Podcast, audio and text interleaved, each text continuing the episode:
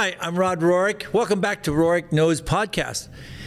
Have you ever wondered whether removing your rib will improve your body contour? I know you're waiting up at night to think about that, but so the goal of our podcast is always to talk about things that are new and evolving, but also things that are safe and maybe sometimes that you probably shouldn't be doing. So today we're going to talk about rib removal. Is rib removal a new form of body contouring? And I can't think of a better world expert to talk about this than Dr. Alfredo Hoyos from uh, Bogota, Colombia. Alfredo, welcome.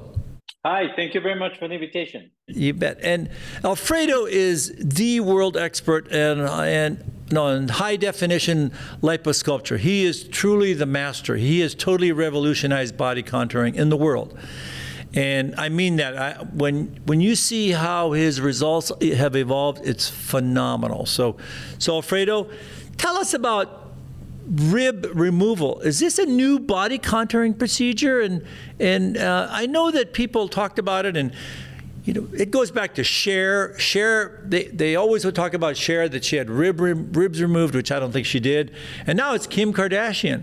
You know, did she have a rib removed? I think she may have had other things removed, but I don't think ribs has been one of them.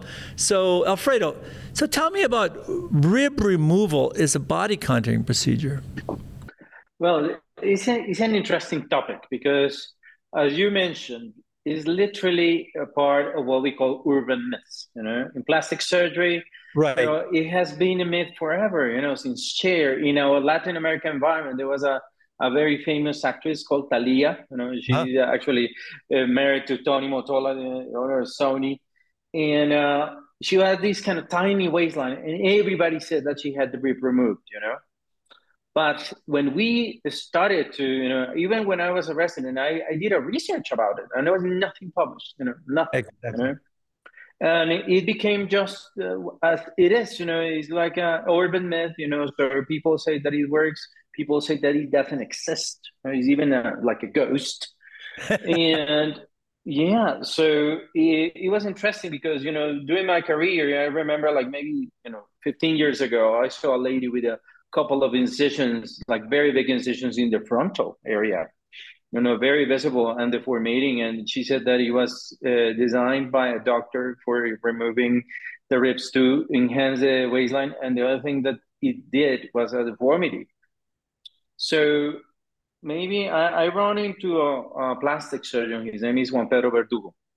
And it's a very interesting story because his story is that he was a general surgeon uh, he had access for posterior uh, neurosurgery of the spine. So he actually had to remove some of the ribs sometimes for gaining access to the lateral posterior portion of the spine. And uh, he designed his own way to do it, you know, especially 10, 11, and 12, you know. Okay. Uh, what we know is that removing anything more than 11 and 12 can actually cause either pain and instability of the thorax. But what he did was actually converting this, uh, what we call urban myth into, into something that actually worked. I, I've been following his work for some years, and he's a very close friend of mine. And you know, I decided to see, okay, maybe it's too much. But what we know, especially in body contouring, is that there are certain patients that no matter what you do, they're not going to change the waistline. Right. And for us, waistline is a very important, can we say, a key important step into what we consider the beauty of a body. You know? Right. So having a small waistline equals beauty. You know? So that actually is get me to start in this kind of endeavor, you know, so seeking for for the right procedure because you know even for me rib removal is a little bit too much in some patients you know specifically because it demands a lot of technical skills it demands a lot of time as well you know it demands you know maybe an hour an hour and a half per side additional to surgery so what i encountered maybe a couple of years ago just before covid i found about another kind of uh, urban myth. There was a, a orthopedic surgeon that was doing what we call a corticotomy. So he's not removing the rib; he's just doing like a this kind of green stick fracture and doing an in fracture. And I decided to pursue it, you know. So I started to literally doing some detective work about, around it, and we actually found him in, in Moscow. And uh, some of his trainees, one is a plastic surgeon who lives there, but he's Latin, and he actually went to the TDAPS last year and present his work. Is this the, is this the Russian plastic surgeon? Or? Yeah, yeah. So he's Latino. He's a, he's from Quito, Ecuador. Okay. And but he has been, you know, he lives in Moscow. He has been doing his residency and all his training there, and he decided to stay in in Russia but the work that he showed was amazing in terms of the first of all the results the second how easy was to perform in terms of reliability and how easy was to the, do the surgery itself you know he actually showed a video of a girl lying down in the bed she was texting you know she was under local anesthesia you know texting somebody else you know and he was doing the surgery with a small saw in the literally in the consult room. You know? Right. Now this so was he showed. Yeah, and this was done under local, and this was the gentleman that, and it, basically what he did is did three small incisions, and then he uh, he basically infractured the rib, right? He just did a corticotomy, and I mean, and he infractured the ribs. Which uh, was it, 10, 11, and 12?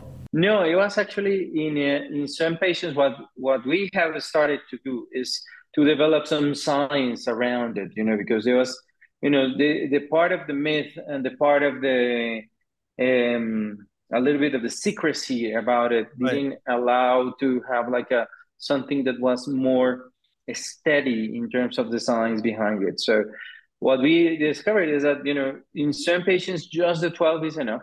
Really? What we need is anyway some imaging. So we actually need a CAT scan with 3D reconstruction to see what are the reps that are that are there and you know the anatomy and how long are they you know i have seen for instance in uh, several patients they have a very long t12 and the other one is very short. So they actually need it in just one of the sides not in oh.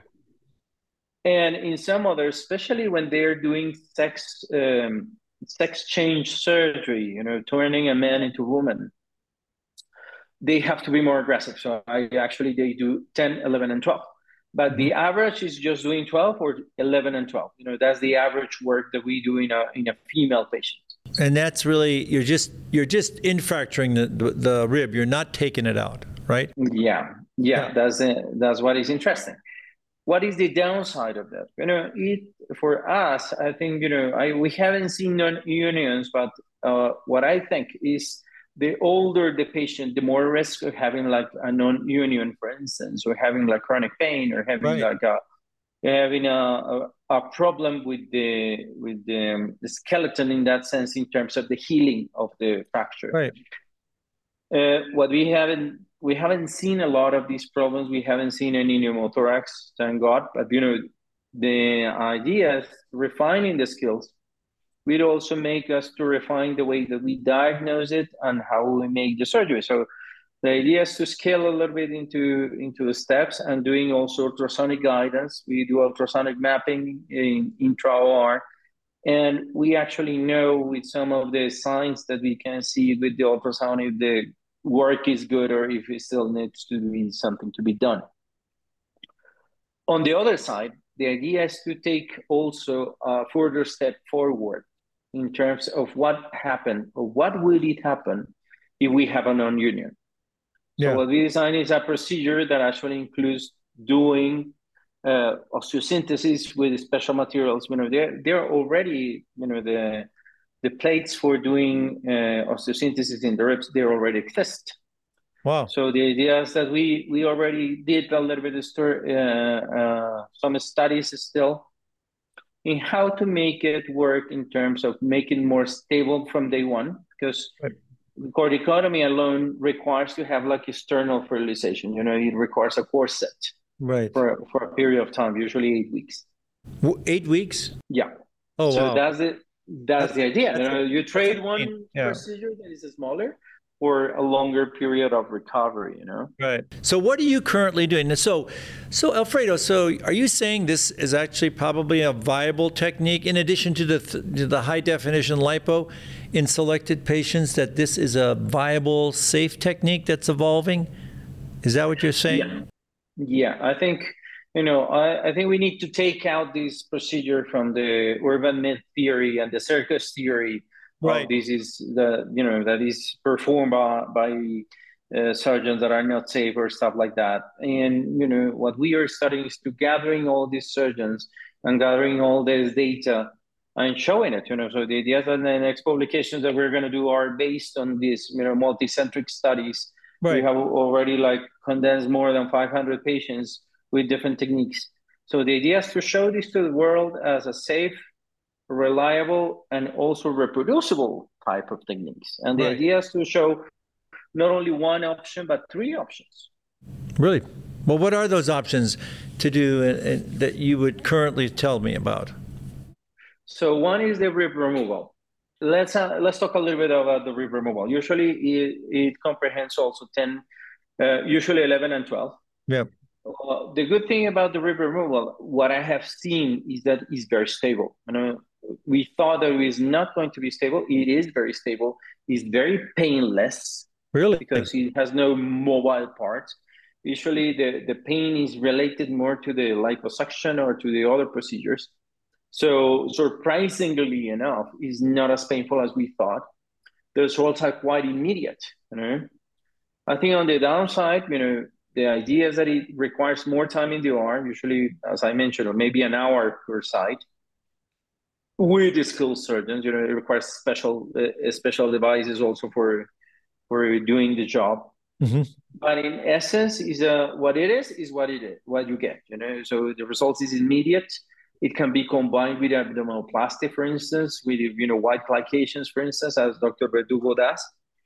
So I think it's a new generation of these kind of procedures in terms of reducing the waistline. The second option is the corticotomy alone. Right. You know, so as I mentioned, it's a very uh, I'm surprised because I'm I'm in love with the procedure because it's very effective, very easy to perform.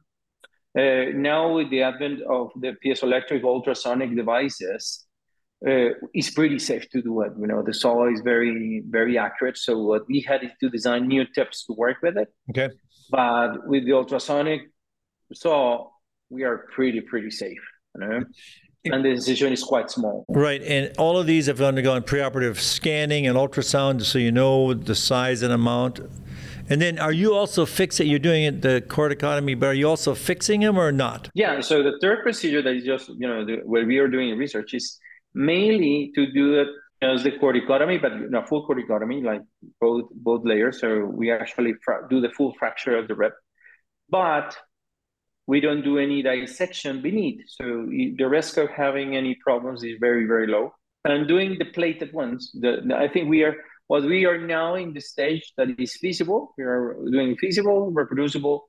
But what we are trying to, to make is how, how much angles do we need in terms of the plates? You know, so okay. what is the angle ideally for 11 or 12 and right. we, how we can combine it into making a, a new procedure that is very reliable. In that sense, what we have seen in the in the patients that we have done so far is that it's quite reliable and it's not very painful. What we need right now is to make the incision a little bit shorter. You know, right now we have like a two centimeter incision. So we we're gonna try also in the near future also to do it like in a smaller uh, in a smaller ambient, smaller mm-hmm. incision as well. So, how many of these patients have you done, and the results have been good, or what do you what What are your thoughts initially? Well, in our group, you know, essentially me, myself, and I. I have done more than thirty-five. You know, tomorrow I'm gonna do thirty-six of the corticotomies. Okay. In resections, I, I, have done very little, and I, I don't only have done four. And really, I, I sweat my I yeah. sweat my my word there when I do it. And on the on the other side, when we are doing it, is a combined procedure with, with the um, osteotomies and uh, osteosynthesis, we already have almost 20 patients. So we are getting there. You know, it's, uh, in terms of the group, we have a group of five doctors, and among all of them, they already have more than 500 cases. And the complications have been minimal. What what are the what are the risks?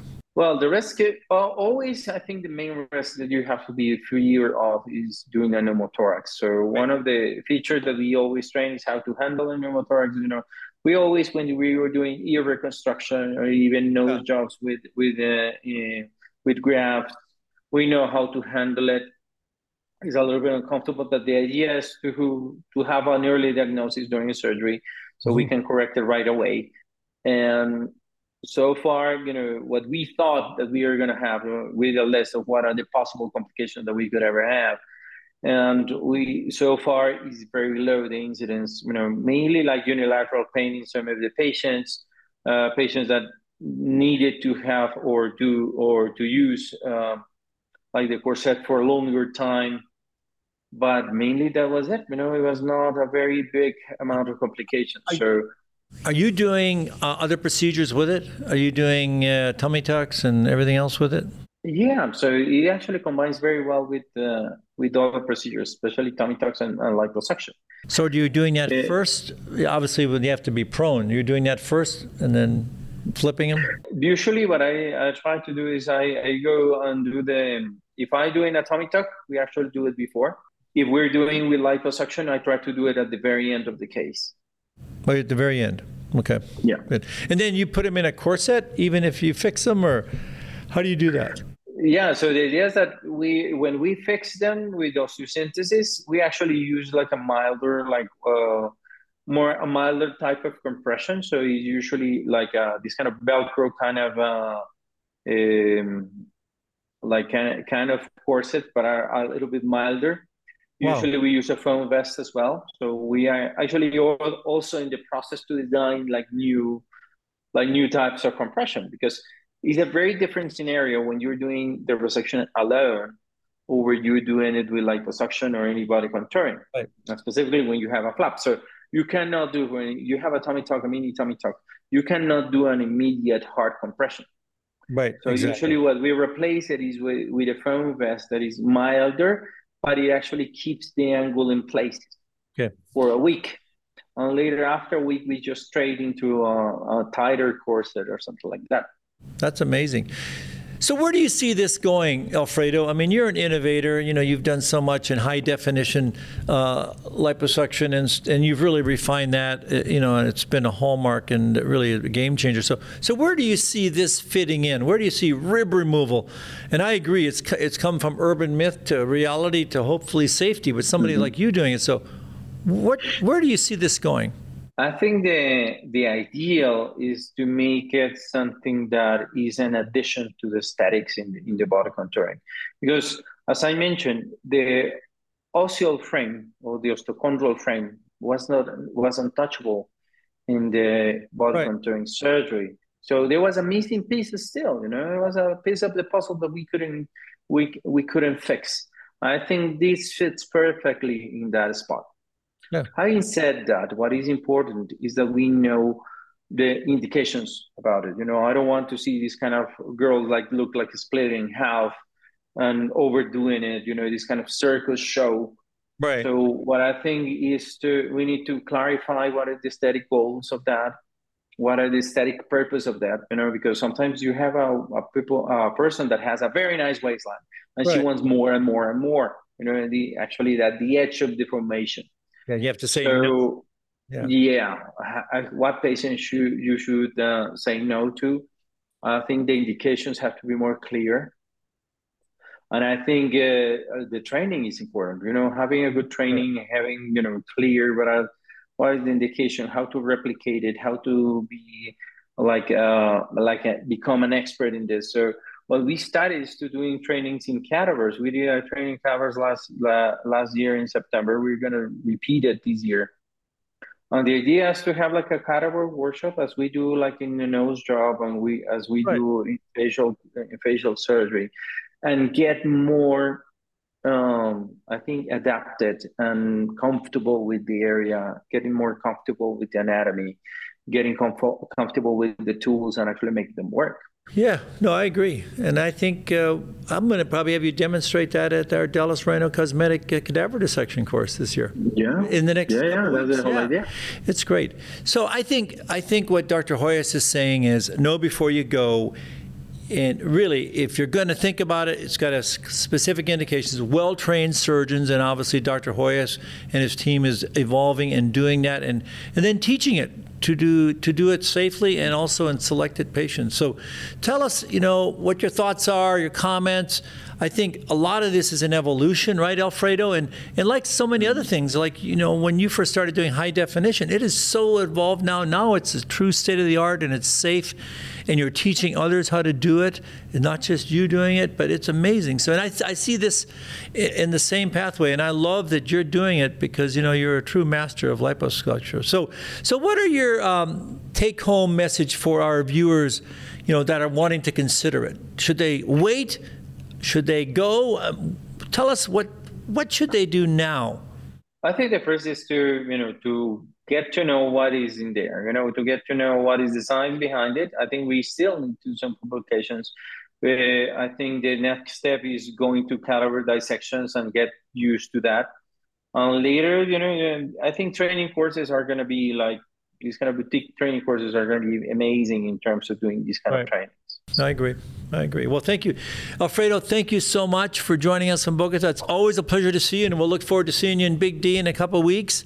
And- Yeah, I'm very looking forward to go to Dallas again. It's an amazing place. It's an amazing meeting. So we're gonna try in the cadaver lab also to doing the rip. Yep, that'll be awesome. All right, Alfredo. Thank you again, and uh, it's always a pleasure seeing you. Take care. Okay, take care. Have a good day. Bye bye.